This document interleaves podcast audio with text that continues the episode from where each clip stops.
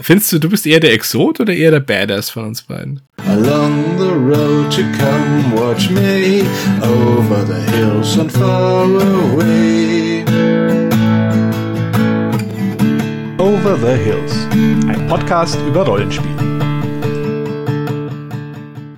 Hi Lubo, grüß dich. Wählen, wählen, hallo. Pass auf, mir ist vor kurzem ein Charakter gestorben. Und ich weiß nicht, wie es dir geht, aber wenn ein Charakter stirbt, dann fange ich sofort an, mir ganz viele Gedanken über neue Charaktere zu machen. Und meistens mehr als einer. Geht dir das genauso? Ja, ich habe da immer so eine Auswahl an möglichen Neucharakteren im Kopf schon rumschwirren. Mir gehen die ja ständig hops, wenn ich spiele. Und deswegen brauche ich immer sofort Instant-Ersatz. Dein Daumenkino ist legendär. Pass auf, ich habe einen Paladin gespielt, der ist jetzt tot. Ich möchte einen ganz anderen Weg gehen. Ich spiele, Namen habe ich mir schon überlegt. Das ist ein Mann, der heißt Lecter Chaos. Das ist einfach ein total krasses Arschloch. Der war Ewigkeiten beim Militär, dann ist er in Gefangenschaft geraten, dann ist er gefoltert worden, ist wieder rausgekommen, ist dann selbst Folterer geworden, ist Narben übersät, muskelbepackt, hat immer so ein Drei-Tage-Bart und eine fette Zigarre, na, ist exzessiv drogensüchtig, ist generell total bissig und fährt jeden sofort an. Also mit dem ist nicht Kokirschen essen. Mit dem kannst du eigentlich überhaupt nicht richtig reden. Entweder sagt er nichts oder er beleidigt dich oder er fängt an, dir ins Gesicht zu schlagen oder schießt dir in die Kniescheibe. Anti-Paladin sozusagen. Na, nicht mal Anti-Paladin weil er überhaupt keine Agenda hat. Er hat keine Agenda mehr, keine Triebkraft. Der eidelt einfach so durchs Universum. Ich habe mir so ein Science-Fiction-Setting überlegt, wo ich den dann spielen werde. Der macht nichts für einen guten Zweck, der macht nichts umsonst, der macht vielleicht noch irgendetwas für Geld. Genau genommen, also selbst das nicht mehr. Der ist auch immer völlig willkürlich handelnd und ganz gefährlich. Und wenn den so in der Abenteuergruppe jemand anspricht, hey, du kann immer absolutes Chaos entstehen. Das wird super lustig, den zu spielen, glaube ich. Ja, möchte ich dich beglückwünschen zu der Entscheidung. Glaubst du nicht, dass es vielleicht aber ein paar Reibungspunkte geben könnte mit der Gruppe? Keine Ahnung. Das ist halt einfach ein Badass. Damit muss die Gruppe umgehen können. Ja, das klingt schon ziemlich Badass, aber das kann ja sein, dass da jeder was anderes drunter versteht, ja? Dir dein Badass ist dem anderen sein dummes Arschloch.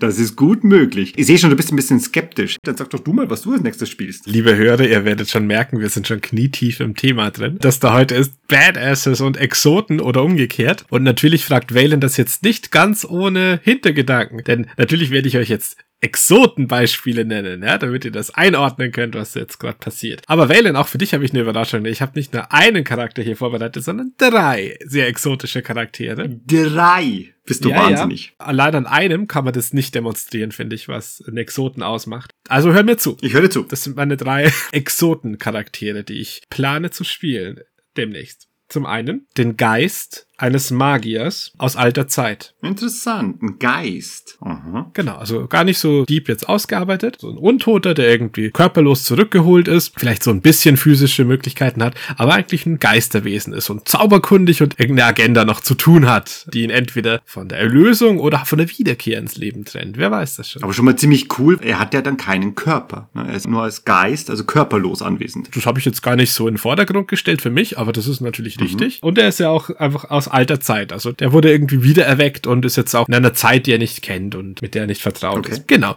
Der zweite, ja, vielleicht ein bisschen weniger spektakulär. Das ist ein Wolfsbarbar, der in den Stämmen nicht aufgezogen wurde, sondern im Walde, in der Wildnis von einem Wolfsrudel als einer der ihren, der ihre Wege erlernt hat, bevorzugt auf allen Vieren geht, Kleidung verabscheut und natürlich äh, auch Wolfsgestalt annehmen kann und sich eigentlich bevorzugt darin auffällt. So dass man oft nicht weiß, ist es jetzt ein Mensch, der sich ab und zu in einen Wolf verwandelt oder umgekehrt. Ein Wolf, der manchmal ein Mensch ist. Cool. Und mein drittes Beispiel für einen exotischen Charakter im Rollenspiel, das ist ganz wild, das ist ein Zwerg. Ein Zwerg? Ja, ja. Stell dir Fragezeichen vor, die um meinen Kopf herum aufploppen. Findest du das nicht exotisch genug? Ich glaube, da müssen wir jetzt erstmal über einen Exotikbegriff ein bisschen reden und gucken, was wir darunter verstehen, weil ich finde das super krass exotisch, einen Zwerg zu spielen. Ja, du, ich glaube, wir müssen uns unterhalten, auf jeden Fall.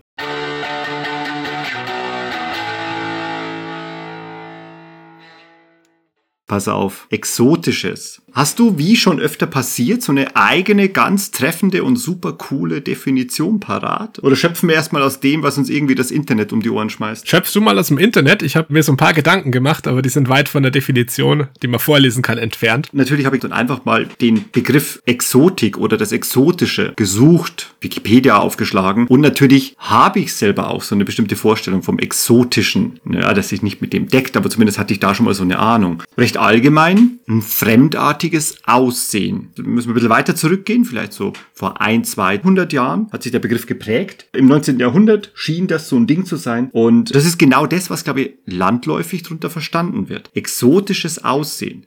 Naja, gut. Exotisches Aussehen liegt im Auge des Betrachters. Also es ist natürlich klar, wenn dann Europäer des 19. Jahrhunderts sich mit dem Begriff Exotik und dem Exotischen beschäftigen, ja, dann ist das halt alles etwas, das nicht in Europa ist. Also sprich, das indische Mädchen oder der afrikanische Mann ist natürlich für einen Europäer des 19. Jahrhunderts das Exotische. Genau, das ist das Erste, was ich so ganz grob, ohne da jetzt tief einzusteigen, gefunden habe. Das finde ich jetzt erstmal nicht so spannend, weil ich glaube, wir müssen uns da ein bisschen mehr Gedanken drüber machen, als nur in die Geschichte zu gehen. Ja, diese Ursprungsdefinition, also mit diesem Euro eurozentrischen Weltbild, das auf menschliche Phänotypen ausgerichtet ist, ist wahrscheinlich auch so der Grund, dass der Begriff heutzutage ein gewisses Geschmäckle hat von Kolonialismus und so weiter. Das wollen wir jetzt aber gar nicht aufmachen, dieses Fass. Wie du schon sagst, ist ja auch gar nicht relevant für unseren Rollenspielbegriff Exotik. Also der ist viel weiter gefasst. Bleiben wir mal in Fantasy- oder Sci-Fi-Welten jetzt dann auch. Wir haben das Glück, dass wir in einer sehr bunten Welt in diesem Sinne leben, wo es tatsächlich ganz viele unterschiedliche Spezies, Kulturschaffende gibt und dementsprechend ist eines wahrscheinlich auch im Rollenspiel Spiel so, wenn man von einem Exoten spricht. Das, was von einem gewissen Standpunkt, der individuell als die Norm angesehen wird, nicht üblich ist oder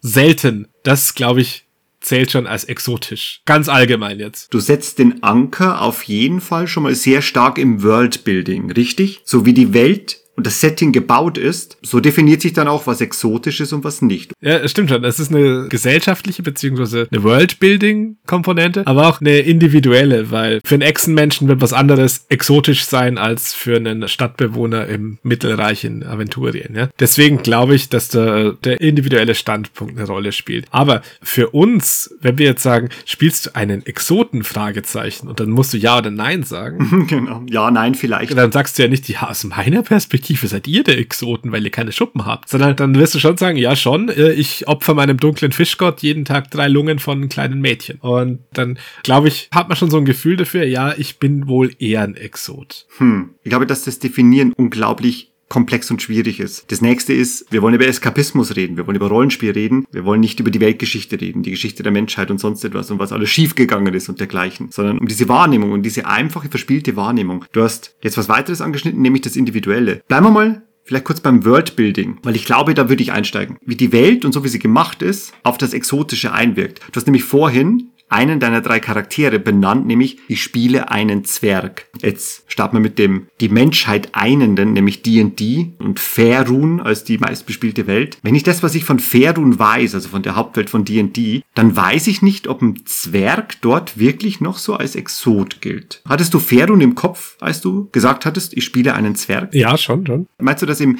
derzeitig üblichen Faerun-Setting ein Zwerg ein Exot ist? Oder ist der da einfach? Wie kleine, dickere Menschen halt so da sind. Fällt ein Zwerg noch auf? Ist ein Zwerg noch exotisch? Macht der irgendetwas Exotisches? Oder kann es sein, dass dein Nachbar ein Zwerg ist und der, der dir dein Fleisch verkauft, ist auch ein Zwerg? Und äh, zufälligerweise ist auch einmal dein Rüstungsschmied ein Zwerg. Ja, guter Punkt natürlich. Also ich habe schon angesprochen, das ist eine bunte Fantasy-Welt. Da gibt es ganz viele unterschiedliche Völker, zu denen halt auch die Zwerge gehören, die alle nebeneinander existieren und überhaupt nicht ungewöhnlich sind, wenn sie gleichzeitig auftreten. Aber ich glaube, ich muss da noch eine Komponente fürs Rollenspiel Spiel hinzufügen, nämlich die Spielerkomponente. Mhm, natürlich. Und gar nicht so individuell, sondern das wird ja gemeinhin von einem Menschen gespielt. Da können wir uns einigen. Also der Spieler des Charakters wird in der Regel ein Mensch sein. Ja, würde ich sagen, das ist der Fall. Ja, ja doch, ja, ja. Und insofern wird sein Default-Modus jetzt ganz unabhängig von Phänotyp oder Kultur oder irgendwas, wird immer auch ein Mensch sein. Und damit hast du einfach schon mal ein gewisses Set an Regeln und mhm. Eigenheiten, Richtig. die du dir individuell schon erschlossen hast, sobald du den Charakter gebaut hast. Da musst du nicht irgendwie dir noch intellektuell hinzufügen, ah ja, und äh, außerdem dies, das, ich kann Arsen essen oder so. Sondern das ist für dich was Fremdes, was Exotisches, wo du aktiv in deiner Darstellung was ändern wirst vom Default-Modus, sag ich mal.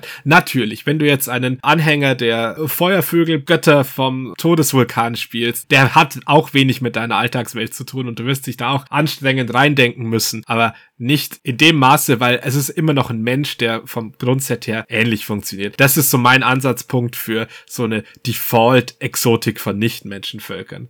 Jetzt wollte ich dich schon bezichtigen, hey Lubo, du magst es ja mit jedem Satz komplizierter, da irgendwie auf eine Definition zu kommen. Aber ich glaube, dass wir jetzt an einem Punkt angelangt sind, der das Ganze sehr markig gut definieren kann, nämlich es ist ein Mensch, der dort sitzt. Das heißt, alles Nicht-Menschliche muss doch per se exotisch sein, richtig? Ja, und ich finde, also das ist ja nicht eine Ja-Nein-Frage, also entweder du bist Exot oder nicht, das bewegt sich schon in Schichten. Und das ist so eine ganz grundlegende Schicht der Exotik, die man unleugbar hat, wenn man ja. nicht Menschen spielt. Absolut und richtig. da können Schichten hinzukommen oder weggenommen werden. Keine Ahnung, wenn du einen sehr menschlichen Zwerg spielst oder so, dann wird es vielleicht ein bisschen light gemacht. Vielleicht kommt was on top, wenn es ein ganz orthodoxer Zwerg aus dem Blutspiele-Clan ist. Weiß der Geier. Das ist einfach eine Schicht an Exotik, die da hinkommt. Und alles, was dazukommt oder weggenommen wird, das bewegt sich da in Gradierungen. Sind wir beieinander? Denn nicht nur, dass wir als Spieler am Tisch ja Menschen sind und deswegen alles Nichtmenschliche als exotisch wahrnehmen, kommt noch dazu, am meisten Erfahrung und am meisten Wissen haben wir auch über das Menschsein. Hey, und das Menschsein selbst ist ja schon ein absolut lebensfüllendes Unterfangen, ne, was es heißt, ein Mensch zu sein. Aber wenn ich etwas weiß, dann weiß ich was übers Menschsein. Denn das mache ich seit meiner Geburt. Kurzen literarischen literarischen Einschub, den ich da ganz interessant finde. Ich mag total gerne einen Fantasy-Zyklus von Stephen Brust. Das ist die Vlad Taltosch-Reihe. Ich erzähle Vlad Taltosch und das ist ein Ostling,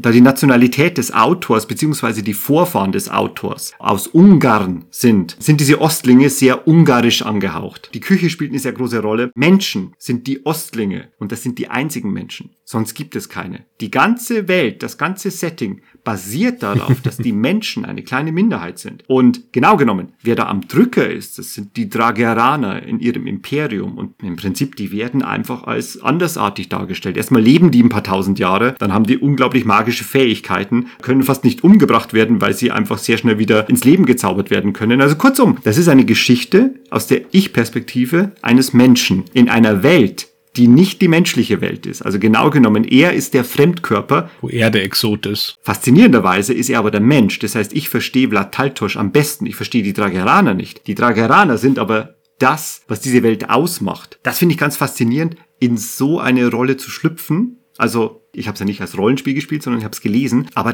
das finde ich crazy, weil das ist genau das, wo wir uns jetzt gerade befinden. Der Mensch als das Vertraute und plötzlich in einer Geschichte ist der Mensch nicht die Krone der Schöpfung, ist auch nicht am Drücker, sondern ist eigentlich ein kleiner Furz, der völlig uninteressant ist, der nur noch existiert, weil, naja, weil sich niemand die Zeit genommen hat, den Menschen einfach äh, vor die Tür zu weisen. Der darf da existieren, irgendwo im Osten, in seinen Dschungeln und in den Slums der Stadt, während die Drageraner eigentlich alles machen, was wichtig ist. Ein Exotikwechsel in der Wahrnehmung. Ja, würden wir da als Rollen spielen und du würdest einen Drageraner spielen, wäre das ein Exot? Per Definition für mich. Der Mensch wäre der Exot. Der, der Mensch wäre der Exot. Also sind wir im Worldbuilding, im Setting, dann würde ich das Normale der Welt spielen und würde sagen, ha, da drüben, da ist ein Mensch. Wie exotisch, wie seltsam. Wir. Vielleicht tanzt der. Wenn ich Geld hinwerfe, vielleicht tanzt der für mich. Die sind ja so kurzlebig, die machen ja so komisches Zeug. Aber faszinierenderweise, ich selbst als Spieler bin ja ein Mensch. Das heißt, ich würde das total ins Gegenteil verkehren. Okay. Worldbuilding, Setting versus wir Spieler als Menschen. Ganz interessanter Punkt, finde ich. Ja, zahlt auch auf dieses Schichtmodell ein. Lass mich dir noch ein paar Gedanken von mir, die ich mir so on the fly, während ich mit dem Kinderwagen unterwegs war, gemacht habe. Also valide wissenschaftliche Auseinandersetzung mit dem Thema. Was anderes Sehr schön. kann nie unser unser Standard sein. Nein, nein, nein, das käme uns nicht ins Haus. Nämlich ist mir da aufgefallen, auch diese drei Charaktere, die ich dir als Beispiel vorher aufgesagt habe, die lassen sich ja recht gut zerlegen in Exotikkomponenten. Und das sind auch, finde ich, drei Hauptkomponenten, die sich auf eigentlich äh, so alle gängigen Exoten, finde ich, anwenden lassen. Nämlich ist zum einen die soziale Komponente, also jemand, mhm. der einfach im Umgang mit anderen Menschen, sage ich mal, oder Interaktionspartner, die jetzt keine Wölfe sind, in dem Fall, einfach nicht vertraut ist, der da fremd ist, sich nicht zurechtfindet und einfach ein Außenseiter ist, allein durch sein Fehlen von Verhaltensnormen. Genau, Normen, du sagst es, der mit der Norm nicht zurechtkommt, qua seiner Historie. Also der das gar nicht kann, der das gar nicht versteht vielleicht. Ich nenne es mal die zivilisatorische Norm, mhm. weil es ist ja ganz weit gefasst und da zählt dann auch so ein, keine Ahnung, so ein Barbarendorf drunter, ja, weil du wüsstest dann ja trotzdem nicht, wie grundsätzlich einfach interagiert wird unter Menschen. Auch wenn du ein Echsenmensch bist, der das erste Mal aus dem Sumpf steigt oder so und du siehst zum ersten Mal so zwei nackte Menschen, ja, die haben ja gar keine Schuppen, was soll das? Wie rede ich mit denen? Ich lege ihnen erstmal die Zunge um den Hals zweimal zu begrüßen. Die reden anders, die sind anders, ich verstehe gar nichts. Ne, was die antreibt. Genau.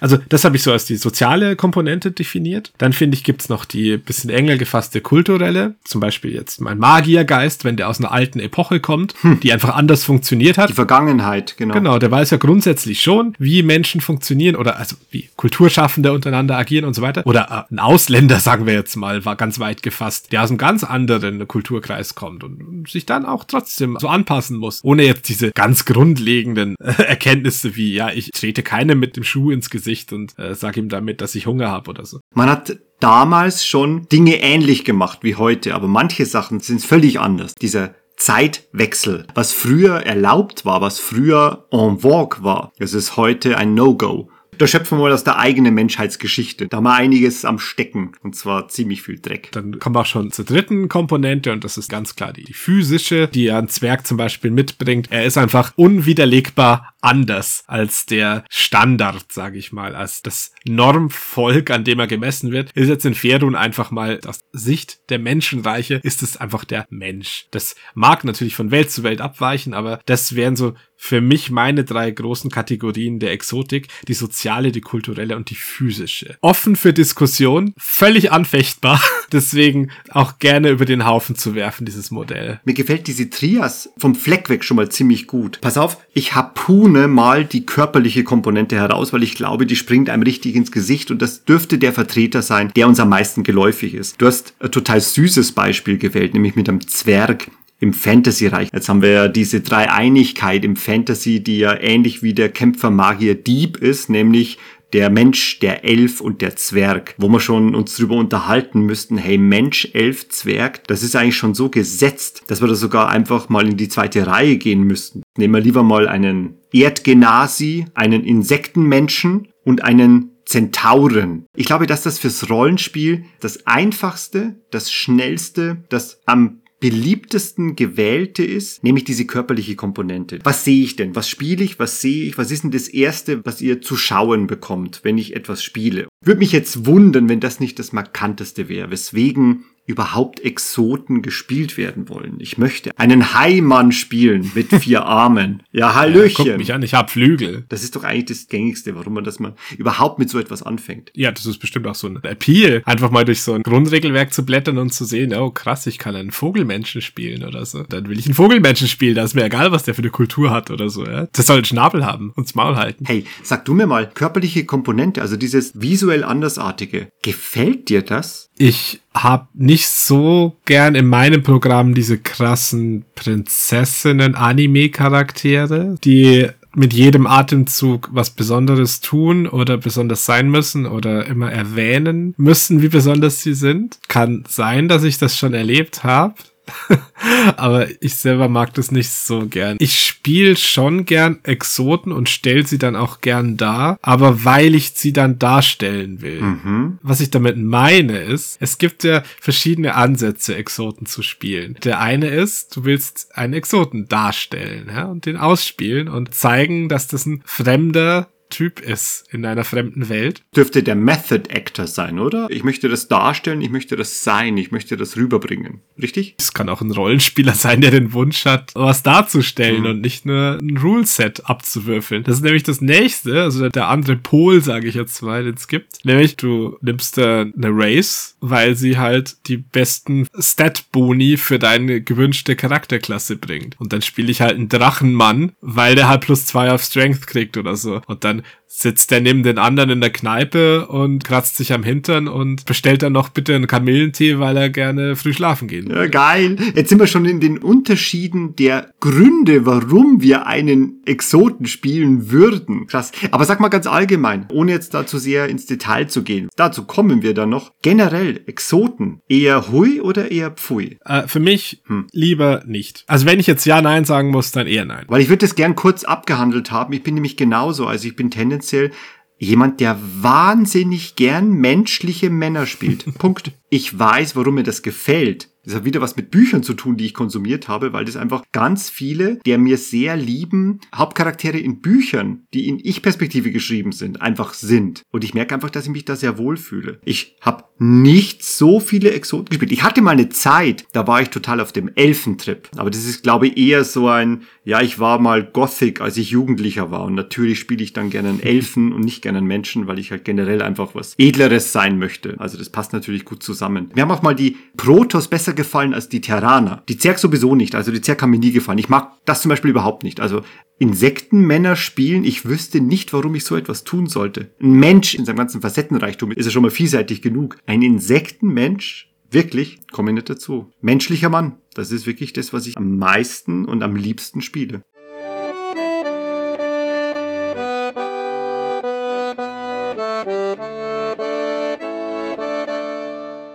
Du hast vorhin einen sehr guten Punkt angesprochen, nämlich die Gründe, warum ich einen Exoten auf personeller, körperlicher Ebene spielen möchte. Die sind, glaube ich, sehr vielseitig. Das Systemische, dem kann ich überhaupt nichts abgewinnen. Ich gebe zu, wenn ich mich entschieden habe, einen Zwerg zu spielen im Fantasy, gibt da in Ferun zum Beispiel Unterschied zwischen den Zwergen. Und zufälligerweise würde ich zwei Zwerge zur Auswahl haben und es spielt keine große Rolle, welcher Zwerg es dann wäre im Puncto Geschichte und Herkunft. Und zufälligerweise wäre einer dieser Zwerge technisch gesehen ein bisschen günstiger für das, was ich vorhabe, dann würde ich den wählen. Und sagst du nicht nein, oder? Habe ich kein Problem damit. Ich sage nicht nein, ich würde das äh, auch nicht groß austreten. Ich sage einfach, naja, komm, der Zwerg passt besser zu einem Sorcerer, der Zwerg passt besser zu einem Fighter. Also ich bin ja auch kein Idiot. Natürlich weiß ich, dass mit harter Münze gezahlt wird im Rollenspiel. Da würde ich das dann auch wählen. Was ich noch nie gemacht habe, ist allein aus systemischen Gründen einen Exoten zu spielen. Das käme mir nicht in den Sinn. Ja, aber dann kriegst du plus vier Armor Class, weil du Drachenschuppen hast. Das ist voll geil. Das käme mir nicht in den Sinn. Ist aber eine valide Grundlage, warum man einen Exoten spielen möchte, weil die Regelwerke definieren sie ja als andersartig im regeltechnischen Sinn. Der Halborg-Barbar ist ein sehr gutes Beispiel. Ja, natürlich spiele ich einen Halborg-Barbar, weil der halt einfach physische Buffs hat. Und Nachteile hat in Bereichen, die mir völlig egal sind. Also verstehe ich das vollkommen. Spielst du gern mit Exoten zum Beispiel? Oder nutzt du die gern so als Anspielfläche? Oder nimmst du die gar nicht so wahr? Weil Ferun eh so eine bunte Welt ist jetzt in dem Fall, so dass wenn neben dir ein pinker Minotaurus sitzt, dann ist das halt so. Und du fragst, ob du die Nüsse haben kannst? Diese Frage ist gar nicht einfach zu beantworten. Denn bin mir ja gewahr, dass wir in einer bunten Fantasy-Welt leben. Es werden viele Begegnungen passieren, die ich einfach so abnicke. Also,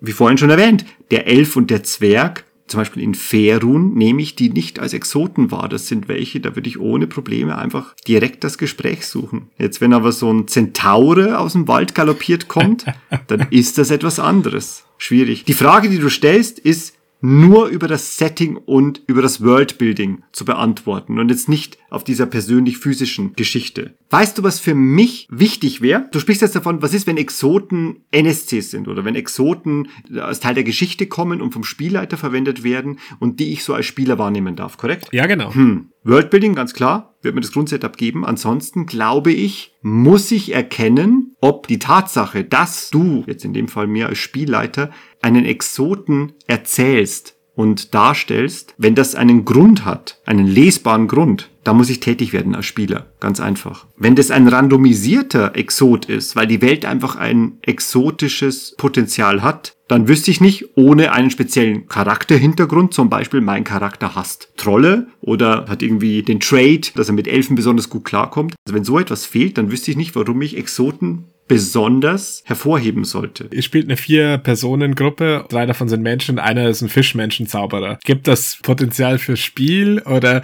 hat sich das dann totgelaufen nach zwei Runden und man nickt sich nur noch zu am Frühstückstisch oder wie ist das dann? So wie ich es gerne hätte, das hängt natürlich jetzt von dem Spieler des Fischmenschenzauberers ab und von mir selbst und den anderen, gibt es keinen Grund, warum das jemals an Brisanz verlieren sollte. Miteinander statt gegeneinander. Also hier ist ganz wichtig, jetzt ist es ja nicht der NSC, jetzt ist es ja der Spielercharakter. Wenn jemand als Spielercharakter etwas Exotisches spielt, dann funktioniert das mit großer Wahrscheinlichkeit nur unter zwei Voraussetzungen, nämlich, dass der Spielleiter mitmacht. Wobei das ist fast sogar das eher zu vernachlässigende. Wichtig ist, dass deine Spielergruppe das mitmachen muss. Das heißt, du kannst keinen Exoten spielen, wenn deine Gefährten deine Exotik nicht wahrnehmen. Dann kannst du es vergessen. Den spielen die anderen.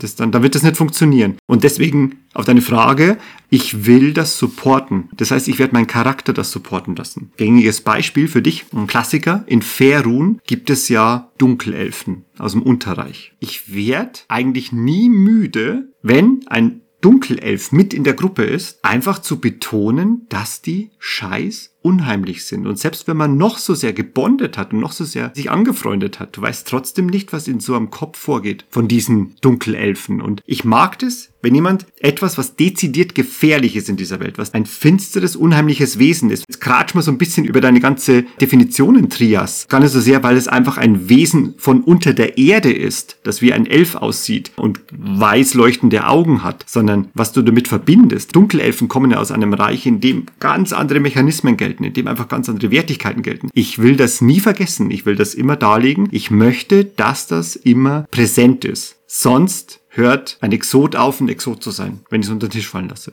Ist es zu nervig, weil im Prinzip die ganze Zeit schwebt es so an der Oberfläche, aber das darf man doch nicht verlieren, oder? In einer Gruppe. Ja, schade wäre es halt, weil dann bist du halt nur noch so ein Stat-Set im Endeffekt, das mitläuft. Ja, wobei natürlich, ich verstehe schon, also äh, man muss es nicht stündlich erwähnen, irgendwie die Fremdartigkeit und äh, alles, was dazugehört. Aber ich finde, deswegen spielt man es doch. Absolut. Na, wobei, das ist jetzt wieder vorweggenommen, weil nicht jeder spielt es deswegen. Aber deswegen würde ich Nexoten spielen tatsächlich. Ich würde mir wünschen, dass das stets und ständig Erwähnung findet. Und dass sich jetzt nach langer, langer Gewöhnung dann meine Gruppe meinetwegen daran gewöhnt. Aber dann treffen wir den nächsten Bauern am Wegesrand und der scheißt sich ein, weil ich ein Fischmensch bin oder so. Genau. Das muss dann auch immer wieder passieren. Da darf der Spielleiter nicht müde werden. Das ist natürlich ganz schön anspruchsvoll und, und fordernd. Aber das wäre so der Idealzustand, weil die Welt müsste konstant darauf reagieren. Die sind halt nicht schon jahrelang mit dir rumgezogen und haben lustige Abenteuer erlebt, sondern für die wüsste einfach der Schreck aus der Tiefe. Das müsste eigentlich ständig dann passieren. Dementsprechend finde ich es, anders als du sagst, fast wichtiger, für eine befriedigende Darstellung von dem Exoten, dass der Rest der Welt immer wieder neu drauf reagiert, was ich für ein exotischer Typ bin. Ich kann es mir eher noch so äh, selber herleiten, ja, wenn meine Gruppenmitglieder da irgendwann keinen Bock mehr haben, also meine Mitspieler, mhm. dann kann ich so sagen, ja, die haben sich so dran gewöhnt und so und die sehen mich ja jeden Tag. Aber wenn dann, wie gesagt, alle Dorfbewohner, alle Gardebüttel und alle Bürgermeister von mir Reis ausnehmen, dann ist das schon eine schöne Bestätigung von deinem Charakterkonzept einfach. Und erinnert dich selber auch dran, dass du einfach kein random Mensch bist, der halt zufällig gut schwimmen kann oder so. Das ist krass irgendwie, weil du sagst ja, du musst als Spieler dran erinnert werden, dass du den Exoten spielst. Genau genommen solltest du als Spieler ja den Spielleiter und deine anderen Mitspieler dran erinnern, dass du einen Exoten spielst. Das habe ich mir notiert. Wenn du ja wirklich ein exotisches Wesen in einer Gruppe spielen, etablieren und führen willst, dann meine ich, musst du den Leuten etwas bieten. Du musst den Leuten etwas mitbringen. Das ist nicht einfach. Das ist eine wahnsinnig anspruchsvolle Aufgabe. Einen authentischen Menschen zu spielen, ist schon schwierig. Aber jemand, der einfach exotisch ist, das ist echt nicht ohne. Die Größe ist eine andere. Also da muss man drauf kommen. Man ist größer. Da sind die Türen zu klein. Die Pferde sind zu schwach. Die Gegenstände sind zu klein. Deine Finger sind zu groß. Also wenn du jetzt einen titanischen Exoten spielst. Du kannst mit nichts was anfangen. Gabeln verbiegst du einfach. Portionen sind zu klein. Oder du spielst einen Gnom oder einen Kobold, etwas sehr Kleines. Ja, dann ist halt alles anders für dich. Dann ist die Welt groß. Dann ist alles eben größer als du. Dann ist deine Stimme vielleicht piepsiger. Stimme, ganz wichtig. Also wer das halt kann. Also ich finde das total schön, wenn Spieler, die exotische Wesen spielen, einfach ihr Umfeld daran erinnern, dass sie das tun. Der Spielleiter auch. Hat natürlich alle Hände voll zu tun. Technisch gesehen die Welt darauf reagieren lassen muss. Außer das exotische Projekt scheitert halt einfach und bleibt systemisch. Ja, wir haben da mal von einer Weile so ein Running Gag etabliert mit einem Nashornmenschen, bei dem erst genau. nach zwei Jahren den äh, Mitspielern auffällt, dass das ein Nashornmensch ist, weil er sich immer so ganz normal verhalten hat und nie erwähnt hat, dass er ein Nashornmensch ist. Genau, und ihr habt einfach nie gefragt. Steht nur auf seinem Character Sheet, genau, und er wurde nie gefragt. Aber er hat sich sonst immer noch wie ein Mensch verhalten, ja. Als es sich dann an seinem Horn genau. gekratzt hat, ist es mal aufgefallen. Wunderschöner Moment, genau. Nach einem Jahr gespielt, habe ich nicht erwähnt, dass ich ich ein Nashorn bin? Ja, aber was du sagst, mit der Aufgabe des Spielers, das auch darzustellen, also sich seine Schuppen einzucremen und immer so einen Sack Mehlwürmer zum Essen dabei zu haben. Bei dieser Pflicht sehe ich schon, wie die zu Ermüdungserscheinungen führen kann und schnell dann vielleicht in Vergessenheit gerät, wenn die einfach aus welchem Grund auch immer, sei es, weil einfach die Gruppe ja zu groß ist oder nicht genug Zeit ist oder ja, der Spielleiter das nicht so im Gefühl hat oder keinen Bock drauf hat, keine Ahnung. Wenn das so abprallt an der Welt, dass du ein krasser Exot bist, ja?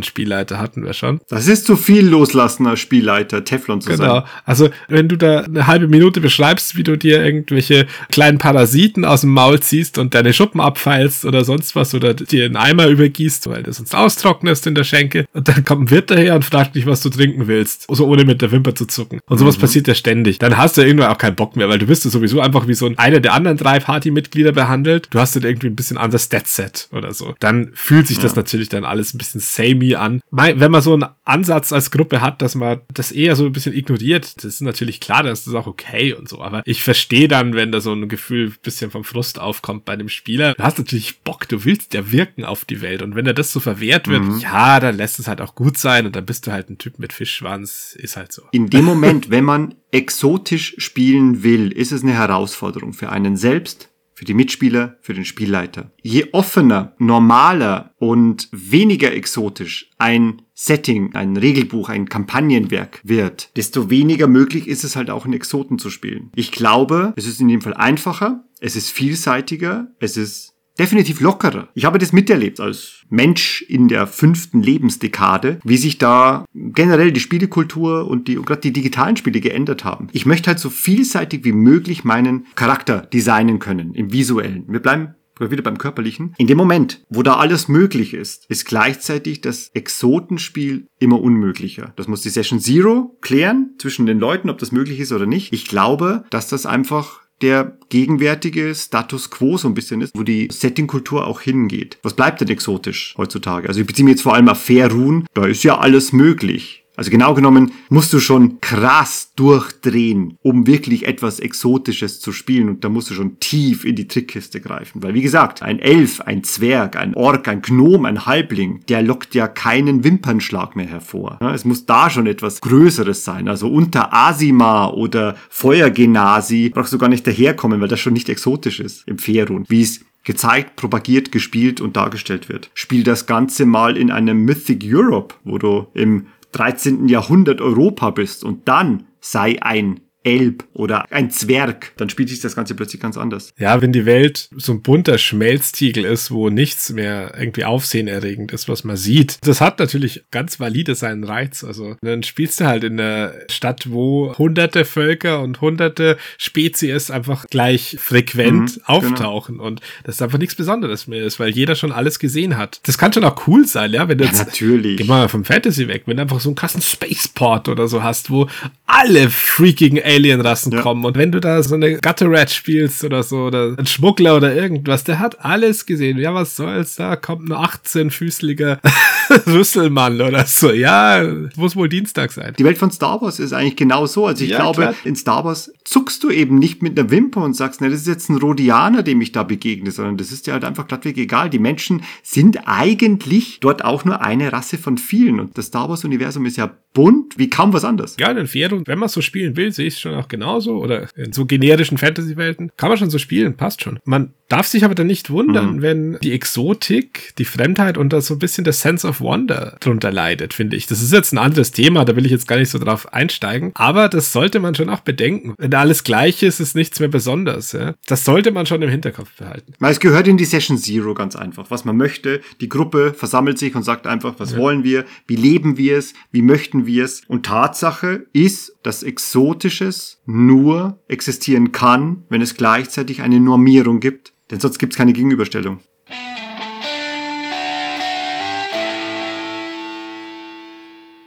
Das Setting und die Art und Weise, wie die Welt gemacht, wie die Welt gebaut ist, das spielt einfach eine immens große Rolle. Das kann man außer Acht lassen, das kann man missachten, aber damit finde ich, zieht man auch den Unterbau von der ganzen Systematik, Exotisches, zieht man einfach weg. Ein gutes Beispiel, Shadowrun ist Cyberpunk Science Fiction basierend auf der Sicht der 80er Jahre. Jetzt sind die 80er Jahre eh so ein Jahrzehnt, wo du alles machen konntest, was du wolltest. Du konntest sein, was du wolltest und du konntest anziehen, was du wolltest. In den 80er Jahren gab es keinen Bruch, denn alles war okay. Ich nehme das Setting von Shadowrun auch so wahr. Da ist es halt einfach so. Du kommst in die Kneipe und dann dreht sich ein Troll um mit einem Cyberarm und sagt, hey, was willst du trinken? Und du sagst, hey, Chappy Boy, das Übliche. Und es ist völlig in Ordnung. Das ist ein Troll, es interessiert dich nicht. Das ist einfach ein Troll. Ne? Und dein bester Kumpel ist ein Halbzwerg. Und drei Gnome sind die beste Connection, die du hast. Ne? Und das ist Shadowrun. So bunt und so abgespaced. Es gibt keine Exoten in Shadowrun.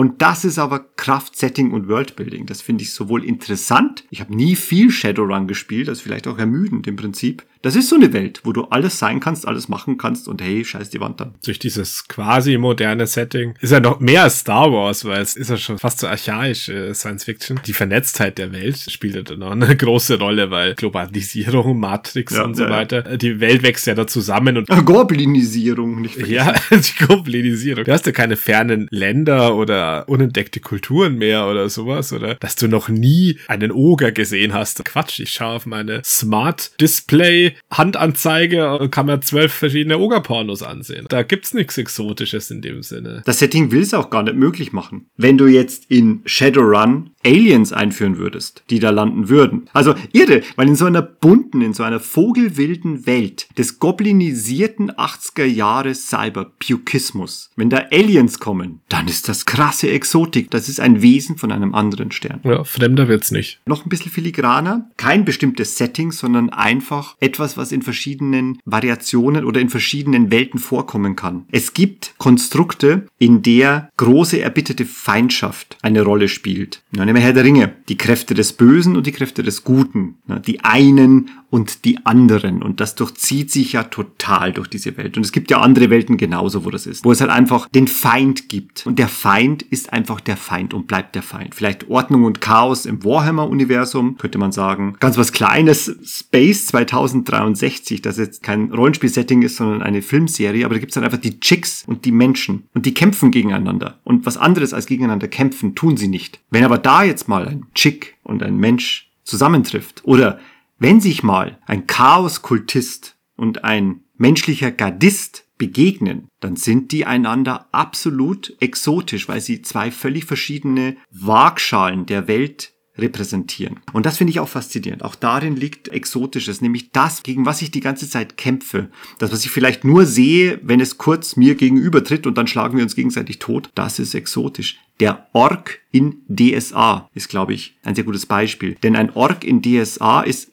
anders als im handelsüblichen Ferun, wo ja einfach zum Beispiel Halborks rumlaufen. Glaube ich, in DSA ist der Ork wirklich etwas Exotisches par excellence, weil er per se der Feind des Aventuriers ist. Wie heißt es so schön im Computerspiel? Wenn Menschen und Orks aufeinandertreffen, dann ist die Zeit des Redens vorbei und dann wird gekämpft. Das sind Exoten. In Gareth wird dir kein Ork begegnen. Da werden dir Puppenspieler begegnen, die Schauspiele aufführen mit Puppen, wo Orks vorkommen oder es werden Bilder gezeigt werden. Ein Ork wird in einem Käfig vorgeführt, weil sie den Stamm ausgerottet haben. Aber das wird nicht näher passieren. In Gareth ist ein Ork absolutes Exotisches. Qua Kultur, Politik und Weltenbau. Schon wichtig, also verfeindete Kräfte untereinander natürlich auch, immer abhängig davon, wie fremd die sich sind. Mhm. Dieser Begriff des Fremden, den haben wir jetzt ein bisschen wenig beleuchtet. Das machen andere viel besser als wir. Aber der spielt da schon auch eine große Rolle, nämlich ob das einfach das Nachbarvolk ist, mhm. Nostria und Andergast. Hm, sind sie auch Spinnefeind, genau. Die sind sich sehr ähnlich, ohne dass sie einander exotisch ja. sind. Aber die Maya und die genau. Balrogs zum Beispiel, die sind schon nicht so ähnlich zueinander. Das ist da schon zu berücksichtigen. Also diese Kategorien, die wir da so lapidar eingeführt haben, wenn man die einfach noch so ein bisschen gewichtet, immer so mit Werten von eins bis zehn oder sowas, vielleicht kommt man dann in so einigermaßen realistische, differenzierte Abbildemöglichkeit. Muss immer für jedes Setting, jede Welt und dann auch jede Figur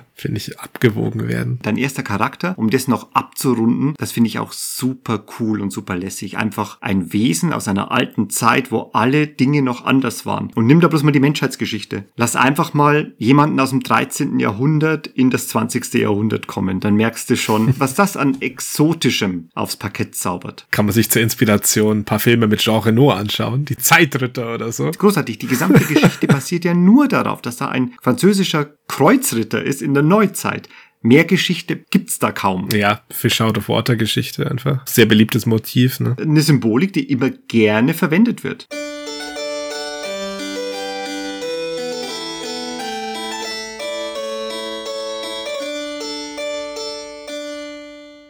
Was war dein exotischster Charakter in deiner Historie? Ich habe mich vor der Frage so ein bisschen gefürchtet, weil mir gar nicht so viel einfällt. Also abgesehen von diesen Standard D&D-Rassen, die ich natürlich mit hineingezählt habe in meine Definition, aber die natürlich den geringsten Exotikfaktor auf Weisen, wie wir schon festgestellt haben, könnte ich so gar nicht sagen. Das sind relativ konventionelle Figuren meistens. Ich gebe denen gerne immer so ein bisschen Spin oder auch überkomplexe Backstory manchmal, die dann unter den Tisch fällt auf Dauer. Aber so richtig ein Exoten, wo ich das Gefühl hatte, ich muss den jetzt lang und breit beschreiben, da fällt mir einmal mehr eigentlich nur mein Kilrathi bei Wing Commander ein. Reed. Als ich ihn noch ernst meinte, als er Spross eines geschlagenen Kriegervolks war, das nach jahrzehntelangem Vernichtungskrieg einfach seine Heimatwelt verloren hat und der jetzt mhm. angefangen hat, so ein Terraner-Kult mitzubegründen und den Zerstörer seiner Heimatwelt als Heiligen zu verehren und so weiter und die Menschheit so zu überhöhen und ja, und natürlich in allem fremd war und ein 2,50 Meter großes, muskulös und eine Raubkatze, der einfach Leute nervös machen sollte, wenn er neben dir im Briefing Room oder im Casino sitzt. Habe ich eine Weile durchgezogen, Teflon ist passiert, der Rest ist Geschichte. Ich habe jüngst, um ein bisschen zu schwelgen, übrigens völlig äh, wahllos ein paar alte Threads auf aufgeschlagen und unter anderem habe ich einen erwischt, wo Reed auch mit vorkam, wo ich dem begegnet bin und in der Tat, ich habe zufälligerweise noch die Zeit erwischt, wo er wirklich exotisch, finster und unnahbar und unverständlich war. Das war wahrscheinlich so der Beginn, wo du ihn gespielt hast. Das fand ich richtig cool. Allein aus der Tatsache, dass die Karathi einfach der eine kanonische Feind der Menschheit ist. Politische Feinde Fressfeinde, wie wir es immer gesagt haben. Das ist ein Wesen, das deine Spezies theoretisch auch frisst. Und das allein im Raum stehen zu haben, finde ich super krass, das in Szene zu setzen. Das hat mir eigentlich sehr gut gefallen. Hobbs in den Spielen war ja eigentlich viel zu zivilisiert, aber so einen nicht zivilisierten Karathi dabei zu haben, das fand ich großes Kino. Das war immersiv gruselig. Bei dir? Du hast nur diese Elfenphase gehabt, oder? Hast du mal erzählt? Mal die Elfenphase, auf die möchte ich jetzt gar nicht näher eingehen. Ich glaube, ich würde neben einem Gießerei-Mönch, den ich mal gespielt habe, auf Faerun, das aber kein sehr großes Experiment war. Da haben wir eher in Sigil und Planescape-Setting gespielt. In Sigil gibt's ja auch keine Exoten. Das ist ja genau der Prototyp von sowas. Ja, also bedauere, das zählt nicht. Habe ich im klassischen Faerun mal einen Charakter gespielt, wo ich glaube ich was Neues vermengt habe. Und zwar war das halb Drow, halb Ork. Äh, wilde Mischung. Ich würde gerne mal die Eltern kennenlernen. Ne? Eine krasse Hintergrundgeschichte, dass das so ein Unterhaltungsgezücht war, dass sich die Drow ausgedacht haben. Na, einfach, lass uns verschmelzen, was besonders interessant ist. Und da ist dann dieses Wesen draus entstanden. Das führt aber zum vielleicht letzten und ganz interessanten Punkt. Es gibt nämlich eine Art von Exot, den wir jetzt völlig ausgeklammert haben und der eigentlich sehr häufig ist. Und ich glaube, der fast immer ein bisschen brach liegen bleibt. Der Halbork, der Halbelf, der Halbkobold Kobold, der Halbriese, der Halboger und so weiter. Das Kind beider Welten. Wie gefällt dir das, so etwas zu spielen? Ich finde diesen Konflikt so ein bisschen lahm. Zu oft da gewesen. Also, wenn ich sowas jetzt mal spielen würde oder gespielt habe in der Vergangenheit, dann nicht auf diesen Angle fokussiert irgendwie, auf dieses verlorene Kind zweier Welten, das keine Identität findet, bla. Natürlich, das ist ein uralter und immer aktueller Topos bei sowas, aber das ist mal zu wenig, einfach weil schon so oft da war. Kann schon mal passieren, dass ich ein halbelf spiele, weil er ein paar Boni gibt, okay. Und dann so ein bisschen elfisch gespielt wird. So wahnsinnig reizt mich das ehrlich gesagt nicht. Also da bin ich dann schon eher so full on, entweder oder. Goliath oder nicht. Ich glaube auch dieses Thema, das Kind beider Welten, dass sich das vor einiger Zeit schon ausgereizt hat. Ich denke, vielleicht wie du jetzt an Tanis Halbelf, Das war meine erste Begegnung mit diesem Kind beider Welten und ich habe das Gefühl, ich habe damals diesen Kelch ausgetrunken in der Drachenlanze-Reihe. Die kenne ich halt seit 25, 30 Jahren und da ist es eigentlich ordentlich ausgeschöpft worden und einmal so richtig. Und selbst gespielt, ja nicht so. Ich sehe es ähnlich wie du, also das ist auch nichts, was mich so reizt. Das braucht auch wahnsinnig viel Spotlight und es braucht sehr viel persönlichen Spotlight, weil das ist ja eine ganz intime Geschichte. Da muss halt Platz sein dafür. Der weiß ich nicht, ob in einer allgemein erzählten Geschichte, wo vier, fünf Leute und ihre Geschicke vorkommen, ob da gut Platz ist für deine Unangepasstheit ne? und deine Problematik der Zuordnung. Schwierig. Ah, da musst du schon die Hauptfigur in deinem eigenen Roman sein, finde ich, dass das noch irgendwie trägt. Ich glaube, das trifft es ganz gut. Faszinierend ist es auf jeden Fall, aber braucht sehr viel Spotlight.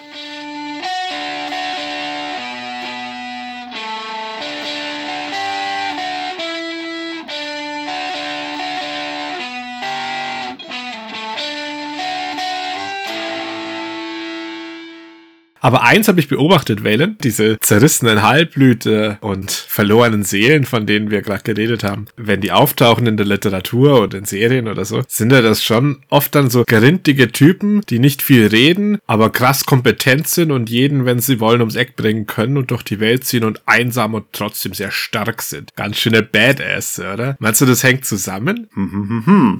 Mag viele Gründe geben, warum Badasses Badasses sind. Also ich benutze den Begriff wahnsinnig oft und ich höre sehr viel davon, aber ich weiß wieder nicht, was ist eigentlich ein Badass, ne? Ein schlimmer Arsch. Ja, gute Frage. Es war ja dein Thema, deswegen würde ich sagen, du erzählst jetzt ja. mir und unseren Zuhörern mal, was du eigentlich genau darunter verstehst, weil ich bin mir da immer noch nicht so ganz sicher. Wenn ich jetzt einfach aus der Hüfte schießen sollte, was ich meine mit Badasses und was ich unter Badasses verstehe, würde ich einfach anfangen, maschinengewehrartig Charaktere rauszuhämmern, die für mich so die klassischen Badasses sind. Bevor ich aber dazu komme, ganz kurz, was so eine random Suche im Internet ausgespuckt hat, da wird definiert, ein Badass ist jemand, mit dem ganz schwierig umzugehen ist, der ein bisschen ein gemeines Gemüt hat, manchmal brutal ist, der ziemlich tough ist, unabhängig ist, der auf irgendeine Art und Weise einschüchternd ist, der in jedem Fall awesome und der in jedem Fall beeindruckend ist, auf irgendeine Art und Weise, der es wert ist, bewundert zu werden. Das ist mal ein ganz schönes Set. Wo ist die Definition her? Quelle? Ich habe das Internet gefragt. Das muss doch reichen, oder? Wissenschaftlicher Anspruch.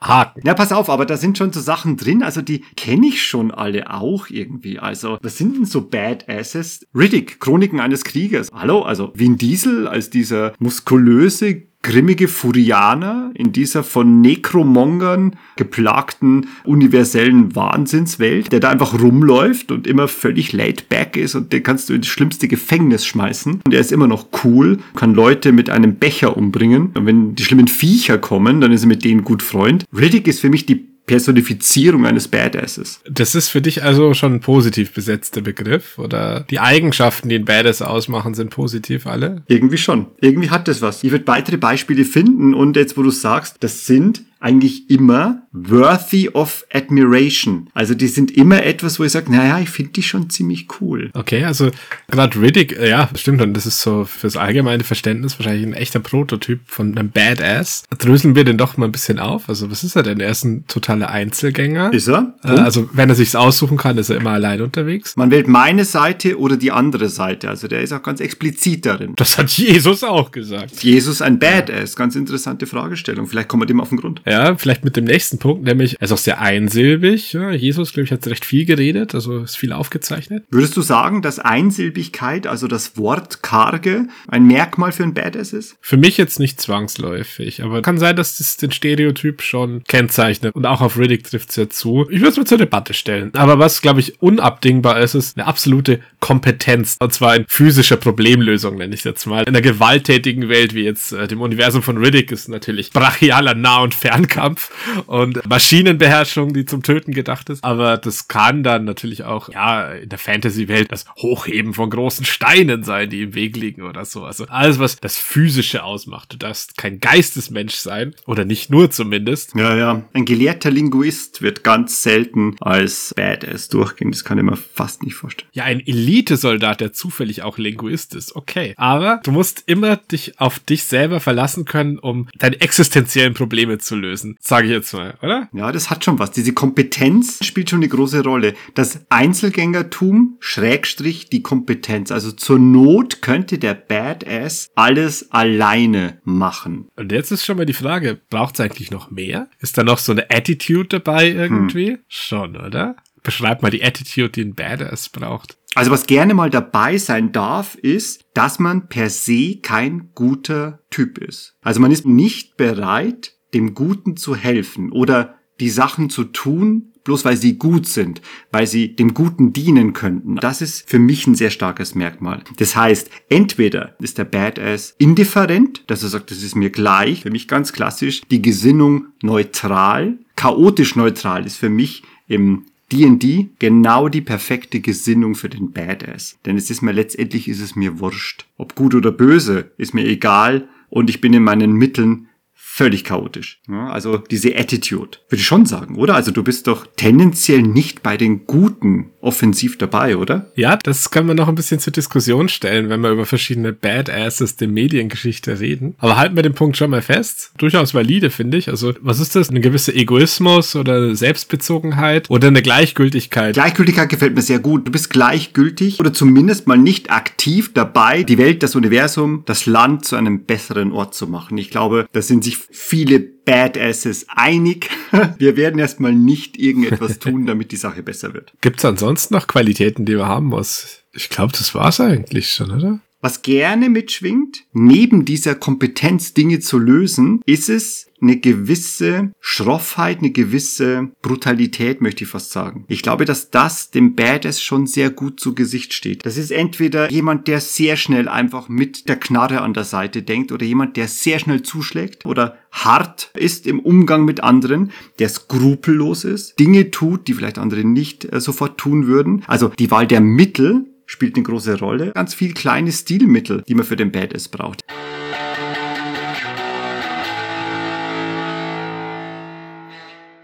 Was hältst du davon, dass Badasses immer so eine gewisse verborgene Komplexität haben müssen? Ist das so? Ist es wichtig, dass da immer mehr dahinter steckt, als man denkt? Wie gesagt, dass zum Badass gehört, dass er zum Beispiel einmal Gefangener war und da übel behandelt wurde oder dass er einfach mal enttäuscht wurde oder dass einfach er mal gelingt und furchtbar verraten wurde und deswegen zum Badass wurde. Also, wie sagt man, die Kausalität dessen oder ist das gar nicht wichtig? Ach, kommt drauf an. In der Regel interessiert mich das eher weniger. Als Protagonist in einer Erzählung wenn ich den lange begleite, diesen Badass, dann will ich natürlich irgendwann vielleicht mal ein bisschen Einblick erhalten in das, was ihn so treibt und was zu geführt hat, dass er ist, wie er ist. Aber ich will jetzt keine stundenlange Flashbacks aus seiner Kindheit, mhm. dass ihm mhm. mal das Schaukelpferd gestohlen wurde. Also das ist auch so was ganz überstrapaziertes, wo ich eigentlich gar keinen Bock drauf habe. Generell diesen Drang, überzuerklären und auszubuchstabieren, warum Leute sind, wie sie sind, das finde ich gar nicht so spannend. Okay, also mit Vorsicht genießen, beziehungsweise erstmal rausstreichen, warum der Badass ein Badass ist, kann uns erstmal egal sein. Finde ich auch. Der soll eine Naturgewalt sein, ja.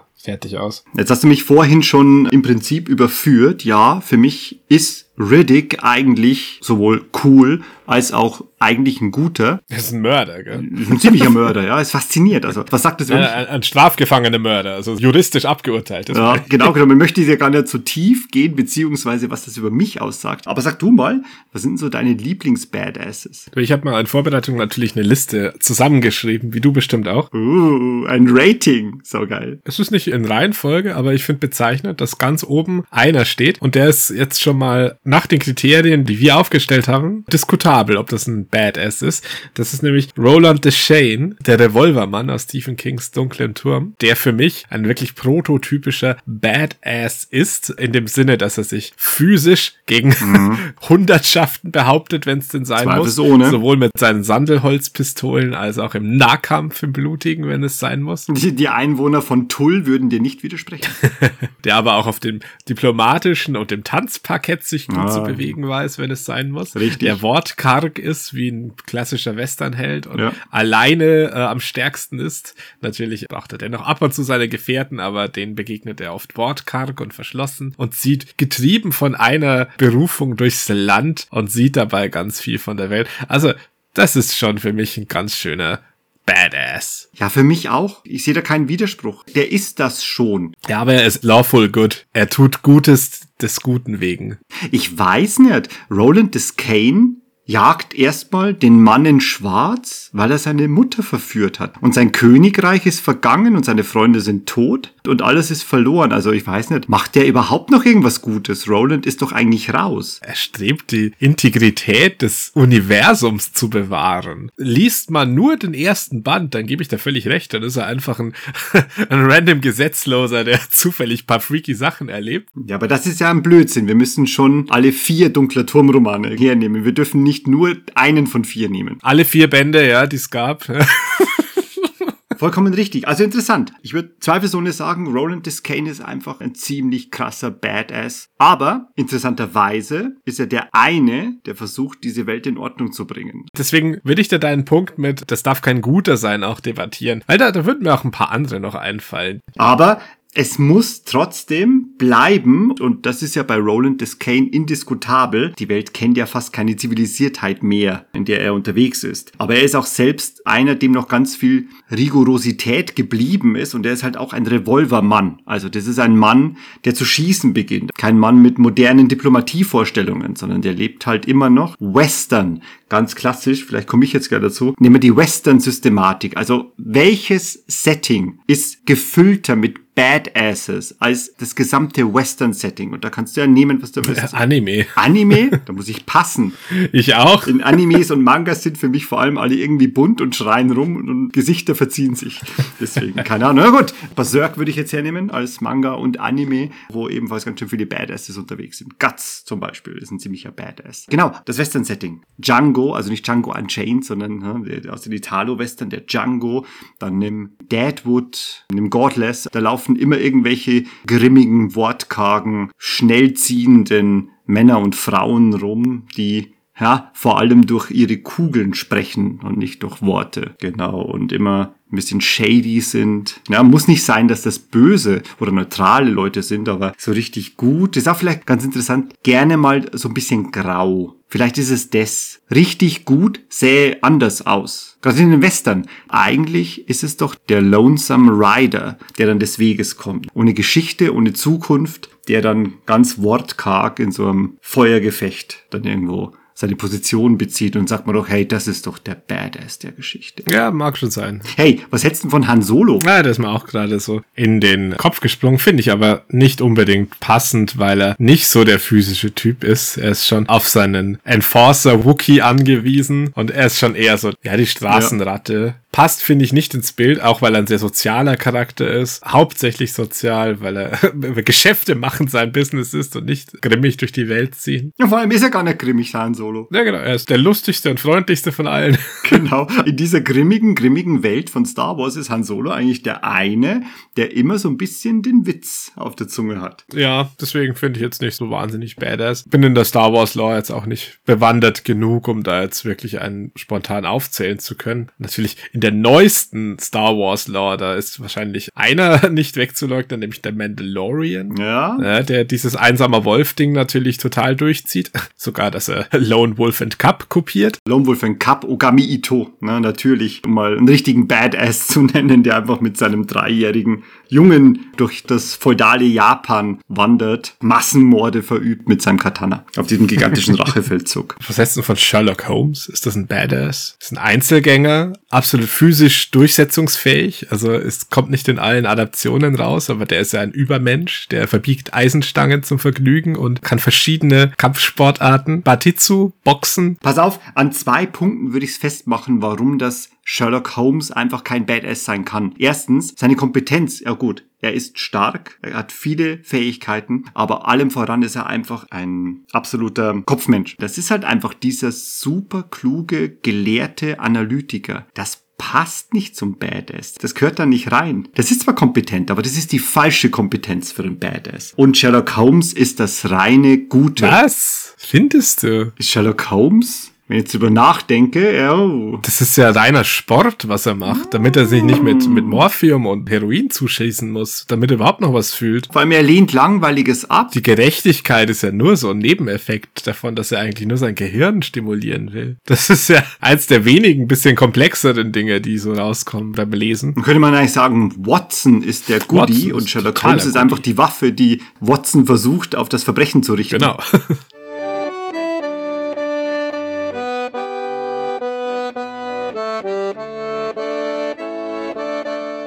Übrigens, Sherlock Holmes Drogenkonsum. Es gibt ein paar total einfache und sehr leicht erkennbare Stilmittel, um Badasses auch auszuspielen im Rollenspiel, die auch immer wieder kommen und deren man sich gern bedient und einfach, dass Sherlock Holmes einfach, einfach drogensüchtig ist. Das hilft schon so ein bisschen, weil du sagst, hey, der ist schon ziemlich abgefuckt, wenn er dann in seinem Stuhl sitzt. Drop doch mal ein paar so Techniken, ja. Wir sind eh schon viel zu weit weg vom Rollenspiel, finde ich. Da müssen wir wieder so ein bisschen einen Bogen kriegen. Ja, raus aus der Popkultur und rein ins Rollenspiel, genau. Unabhängig davon, warum Leute Badasses spielen wollen, ich glaube, es gibt einfach so ein paar Stilmittel, die immer wieder kommen werden. Ganz typisch ist dieses irgendwie lasterhafte Leben. Damit arbeitet man sehr leicht und sehr schnell im Rollenspiel, dass man einfach einen Charakter spielt, der so mängelbehaftet ist in seinem Umgang, was er macht. Also da ist dann Rauchen das eine, dann säuft der Charakter vielleicht sehr viel. Also die Laster, die handelsüblichen Laster, die man kennt ne, aus der Gesellschaft. Drogenabhängigkeit, dann vielleicht einfach auch Promiskuität. Das ist halt einfach jemand, der die, sag ich mal, ja, normierte gesellschaftliche Begebenheiten einfach in den Wind schießt und sagt, okay, das gilt für mich alles nicht. Ich mache, was ich will. Ich bin unabhängig. Tu, was ich möchte. Unbändigbar durch Zivilisation. Ein sehr leichter darstellender Effekt, halt einfach immer so eine Zigarre im Mund. Wie die Welt sich gerade verhält, das ist mir eigentlich ziemlich egal. Hauptsache ein Whisky-Shot ist für mich drin. Ja, ich finde auch wichtig ist, abgesehen von den proaktiven Dingen, die man machen kann, natürlich kompetenten Charakter spielen. Also gehen wir mal von unserem Ferun aus, da ist halt jeder irgendwie ein kompetenter Kämpfer oder zumindest kann er sich in Kämpfen zur Wehr setzen, auch ein Magier und so weiter.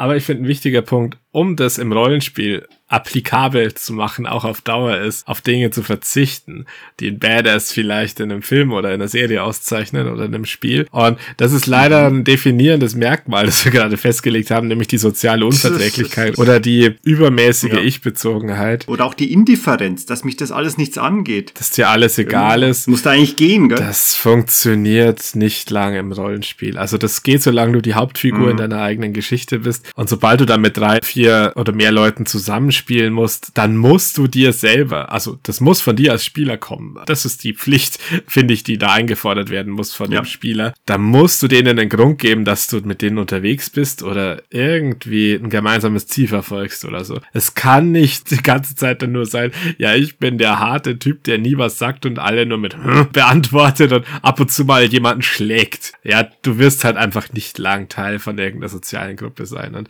ja, finden viele erstrebenswert und cool. Gerade zu Beginn der Rollenspielkarriere, kürzt euch diesen Weg ab und verzichtet da bitte drauf. Also ich als Spieler und als Spielleiter, ich habe da keinerlei Nerv dafür mehr. Ich finde es als Werkzeug vollkommen valide und gut. Ne? Das, was du jetzt abgegrast hast. Es gibt auch gute Badasses, aber der einfachere Badass ist einfach der, der sagt, es schert mich einfach nicht, wer hier gewinnt. Ich bin nur der Drifter, bin ein Passant und genau genommen gehe ich weiter. Das ganz klassische Western-Element. Ich bin da eigentlich nur auf der Durchreise. Werdegang haben wir außen vorgelassen, ist aber eigentlich so, der Badass, der muss schon irgendwann Verbindlichkeit erzeugen und darin liegt auch eine ganz große Stärke. Das, was du gesagt hast, völlig richtig. Das sind Werkzeuge und um Himmels Willen, das alles nur im Einvernehmen mit der Spielerschaft. Das ist, glaube ich, ein ganz großes Problem beim Spielen von Badasses. Auch für den Badass brauchst du ein Miteinander. Um Himmels Willen darfst du nicht jemand sein, der einfach ein Arschloch ist und dann einen Arschloch-Charakter spielt. Das wird nicht so geil sein. Also wenn die Spieler untereinander da Bescheid wissen, dann haut das hin. Genauso der Spielleiter. Du darfst nicht anfangen, die Welt des Spielleiters anzufacken. Dann ist der Abend auch gelaufen, weil dann, was macht dann ein Spielleiter? Ne? Entweder lässt er dich gewähren und dann herrscht da einfach völliges Chaos oder er muss dir im Prinzip Paroli bieten, was ja wiederum in eine ganz andere Richtung geht. Tricky. Ja, das ist vielleicht ein wichtiger Punkt auch. Sei bereit, dass deine Badassigkeit nicht immer 100% unwidersprochen von der Welt bleibt. Das ist dann gar nicht sozusagen, da liegt mir jetzt ein blöder Ja, Spielleiter genau. Steine in den Weg, sondern das würde nicht fit gehen in der Welt, dass einer, der unter dem Machtlevel, sag ich jetzt mal, von einem Mandalorian oder so ist, da so unchallenged einfach seinen Stick durchzieht und zu allen Arschloch ist. Das geht eine gewisse Zeit, aber Das kann so nicht bleiben. Also im Idealfall ist es ja auch das, was du willst. Du willst Richtig, anecken und dann genau. willst du Reaktionen erzeugen und dann auch mal aufs Maul kriegen oder so, wenn es blöd läuft. Gut, das passt jetzt nicht zu diesem Bild des unbezwingbaren Badass, aber davon musst du dich im Absolut, Rollenspiel sowieso genau. verabschieden. Dann musst du einen Roman schreiben, in der diese Figur die Hauptfigur ist. Das geht nicht anders. Weil du bist nicht Level 20 und die anderen Level 5, sondern das wird anders laufen. Du wirst gleich auf sein. Die Kompetenz, die du vorhin erwähnt hast, ist natürlich jetzt mit diesem Grain of Salt zu nehmen. Du bist ja nicht ein viel krasserer Typ als die anderen, sondern ihr seid ja alle krasse Typen. Das wird nicht gelingen, richtig, ne? Und Teflon will halt keiner. Ja, außer du, keine Ahnung, es hat halt wirklich eine Themengruppe, wo einer der wiedergeborene Erlöser der Welt ist und die anderen seine Jünger oder so. Meinetwegen. Aber wenn du einfach einer von vier Dudes bist, dann kannst schon Badass sein, aber dann musst du halt damit rechnen, wie gesagt, dass das nicht gutiert wird von Genau. der ganzen Welt einfach. Natürlich andersrum. Wenn du ein super muskelbepackter Troll bist, der einfach in so einer Dorfschenke am Arsch der Welt aufschlägt und sich da an die Bar hockt und erstmal die Tresen umwirft und ein Bier will, dann sollte da lieber keiner daherkommen und sagen, hey, ich habe gehört, Trolle äh, stinken oder so. Dann ist es auch wieder ein Scheiß vom Spielleiter in dem Fall, weil er dir da deine Trolldarstellung sabotiert, ja. Und weil es einfach nicht plausibel ist, dass da sich jetzt einer anlegen wird mit dir. Aber unterm Strich finde ich, dass das höhere Problempotenzial da so bei so falschen Erwartungen von Spielern, die sich so einen Charakter auswählen, liegt. Und auch höheres Frust- und Problempotenzial auf OT-Ebene. Absolut. Es gilt wie bei allem, du sollst ein Badass spielen. Du sollst kein Badass sein. Denn das verträgt keine Spielrunde. Du hast mal den Satz geprägt, also es gibt keinen legitimen Grund, warum diese Gruppe eigentlich noch mit dieser Person überhaupt etwas zu schaffen haben möchte. Und wenn du den Punkt erreichst, dann hast du ein ganz anderes Problem in der Spielrunde. Also wie gesagt, es klingt komisch, aber für den Spieler, der so einen Charakter spielen möchte, gehört viel Verantwortung dazu. Das heißt, du musst auch so ein bisschen das so fein würzen, dass du natürlich auch der Gruppe nicht auf den Sack gehst. Was halt nicht sein darf. Du musst es halt auch spielen. Wie der Druide spielt in der Gruppe und der Mönch und dort der Krieger und drüben der Söldner und dort der Zauberer. Bist du halt einfach der Badass. Hm, Das muss alles seine Wertigkeit haben. Ja, du sagst es so lapidar, aber das finde ich so ganz, ganz wichtig. Den Leuten nicht auf den Sack gehen. Und das ist halt echt total unterschätzt, finde ich. Anscheinend gehört zum Badass-Konzept, das viele Spieler haben. Also ich benehme mich wie Scheiße. Wenn mich jemand drauf anspricht, dann beleidige ich ihn und sage, ja, dann gehe ich halt allein und zieh dann alleine aus, um ein Abenteuer zu erleben. Dann kannst du als Mitspieler sagen, ja, okay, dann muss ich dem jetzt wohl nachlaufen, damit das Abenteuer weitergeht. Aber eigentlich möchtest du nicht, weder als Spieler noch als Charakter, gell? Ja, und als Spielleiter kannst du sagen, okay, jetzt mache ich ein separates Abenteuer für den, der jetzt ohne Ja. Grund die Gruppe verlässt. Ja, oder du sagst halt, ja, okay, dann machst du jetzt irgendwie zu vier Stunden deinen eigenen Scheiß und wir spielen bei euch weiter. Ich habe das wirklich ganz oft erlebt. Also das ist jetzt nicht irgendwie auf einzelne Figuren gemünzt oder so. Das ist so eine Gesamterfahrung, die ich jetzt in den 20 Jahren Rollenspiel so mitgenommen habe.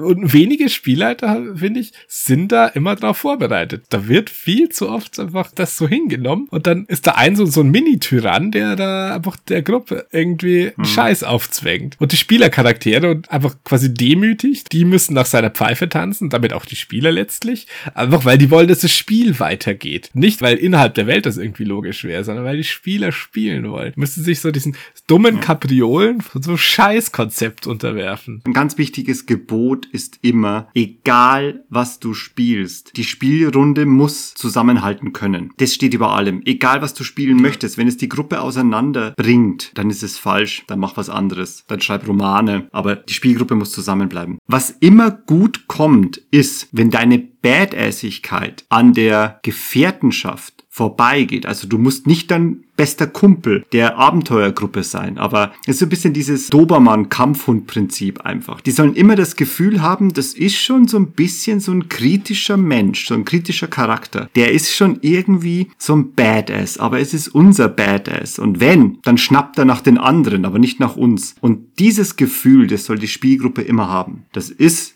vielleicht ein Arschloch, aber es ist unser Arschloch uns vier, fünf Leute fuckt er nicht an. Und in dem Moment ist es, glaube ich, völlig fit. Und so können wir uns zurücklehnen und mit ihm zusammen dieses Derailment des Asozialen genießen. Genau, weil es uns nicht betrifft. Ja, das ist ein total schönes Bild mit dem Dobermann. Das trifft für mich auch sehr gut. Ja, ich lege halt auch, habe ich schon ein paar Mal erwähnt, einfach äh, recht großen Wert auf Gruppenzusammenhalt und Kameradschaft und so. Und Zu Recht, das ist wichtig. alles andere wäre einfach dem extrem zuwiderlaufend. Wenn ich da ständigen Konflikt drin habe. Genau. Auf den, auf Spielerebene Ebene wahrscheinlich keiner Bock hat. Irgendwie dieser Dobermann äh, in Charakterform, der auf die Feinde zu richten ist. Äh, äh, Jane Cobb, wie sieht's aus? Den hast du auch auf der Liste bestimmt, oder? Aus Firefly. Moment, lass mich schnell was schreiben hier auf meiner Liste.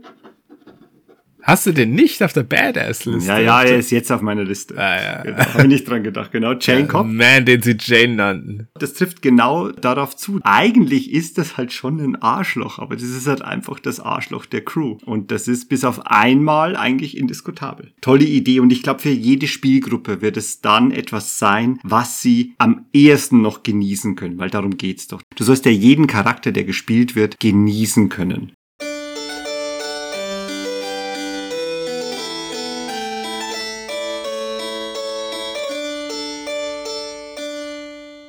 Hey, was ist denn dann überhaupt der Reiz dran, Badasses zu spielen? Kannst du mir das sagen? Ich kann es nur vermuten, ehrlich gesagt, weil ich glaube, ich habe so einen Charakter selber nie gespielt. Nie so wirklich. Einfach aus meinem Bedürfnis an Harmonie heraus. Aber ich schätze mal, du hast viel Prägung durch Medienkonsum mit dabei. Also ich weiß mhm. nicht, ob das zu kurz greift. Vielleicht hat man auch ganz andere und ganz tolle und legitime Gründe, so einen Charaktertypen in der Rollenspielgruppe aus gleichberechtigten Charakteren und Spielern spielen zu wollen. Auf mich wirkt's in der Praxis ganz oft so, als hätte man das irgendwo gesehen sehen, mhm. möchte das nachspielen, ja. aber begreift dabei nicht, ohne jetzt zu sehr werten zu wollen, dass es einfach nicht das Medium ist, um sowas eins zu eins umzusetzen. Eins zu eins umsetzen kann man es nicht, da gebe ich dir recht. Aber den Wunsch findest du auch nachvollziehbar, oder? So einen toughen Guy oder so eine toughe Lady zu spielen. Jeder will mal Eric von Melny Bolet sein oder Titus Pullo oder mhm. so. Aber man darf halt nicht vergessen, dass das Hauptfiguren in ihren eigenen Werken sind. Die können sich das leisten, so zu sein, wie sie sind. Und wenn man die jetzt natürlich runterwässert, so auf Verträglichkeit. Das funktioniert dann natürlich schon, wenn die mhm, verantwortungsvoll mhm. gespielt werden und so und gruppenverträglich und so weiter. Aber da ist natürlich die Frage, sind es dann eigentlich noch Badasses oder sind es so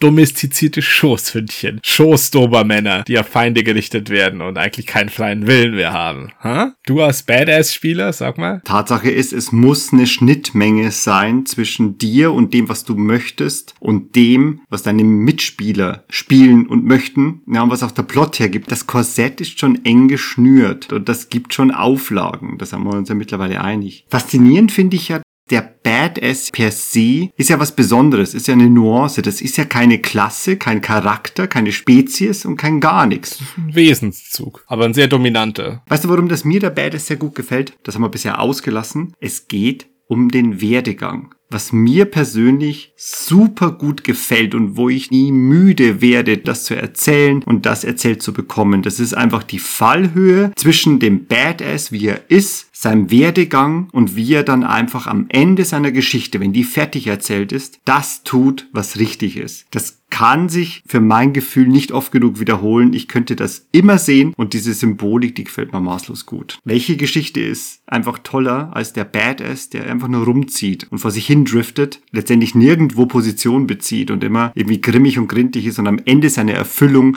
in etwas wunderbar Gutem findet. Das ist halt einfach ein narrativ wunderschönes Prinzip und deswegen greife ich sehr gern zum Badass, der dann irgendwann halt das auch erleben muss. Ja, also der Arc und die Entwicklung ist natürlich bei so einem Charakter dann schon schön und äh, relativ unproblematisch zu stemmen, glaube ich mal, weil so Gelegenheiten für so noble Akte, die ergeben sich ja zwangsläufig der Abenteurerkarriere. Sehe ich schon den Punkt. Ist halt sehr in die Zukunft gedacht, wenn ich sage, ich fange jetzt einen Charakter an und weiß ich nicht, in vier Jahren würde sich wirklich heroisch opfern. Na, aber sehe ich schon den Appeal auf jeden Fall. Gibt ja zwischendrin genügend Momente, wo man das so ein bisschen im Kleinen portionieren kann. Wenn da nicht die Reaktion kommt. Naja.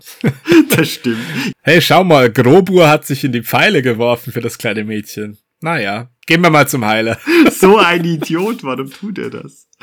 Ja. Hat er wohl seinen Dexterity-Check versaut. Ja, das stimmt schon. Aber man darf nicht vergessen, jeder Rollenspieler und sein Charakter erlebt ja in sich drin und in seinem Kopf die größten Geschichten und die kann einem keiner nehmen. Und allein dieses Hinfiebern ne, auf diese Momente und das den Badass spielen, dann Stück für Stück davon loslassen. Das ist ja auch ein Werdegang. Und der gefällt mir persönlich immer gut. Das ist dann auch natürlich so ein reflektierter Ansatz, mit dem man dann wahrscheinlich auch nicht den anderen auf den Sack gehen wird, weil man das auch berücksichtigt hat. Ja, also da hast du schon einen Fahrschein von mir für deine Badassigkeit. Ja, weil die Tendenz ja gut ist. Letztendlich spielt man ja dann nur den Badass, damit er gut wird. Können doch alle arbeiten damit, oder? Ja, halten wir mal fest, Badass als Selbstzweck nicht so eine geile Idee. Als Charakterkonzept, das sich in eine Gruppe einfügt und auch selber irgendwo hin entwickelt, kann man mitarbeiten. Und vor allem sei kein Badass, sondern spiel einen Badass. Don't be a dick.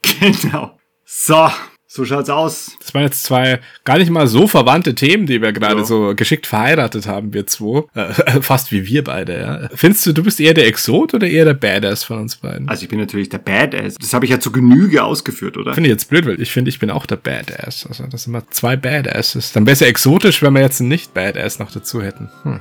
Aber mit dem Gast können wir heute nicht dienen. Scheiße. Sei es wie es sei, Exoten Badasses, das war es. Und ich würde sagen, für heute ist gut. Ja, wir ziehen jetzt weiter in den Sonnenuntergang und denken drüber nach, was wir nicht gelernt haben, weil die anderen von uns lernen. So ist es genau. Und das Einzige, was dieser Folge noch fehlt, ist einfach so ein schweinisch guter Abgang im Sonnenuntergang. Genau, während wir wegreiten. Adieu. Für die. Mach's gut.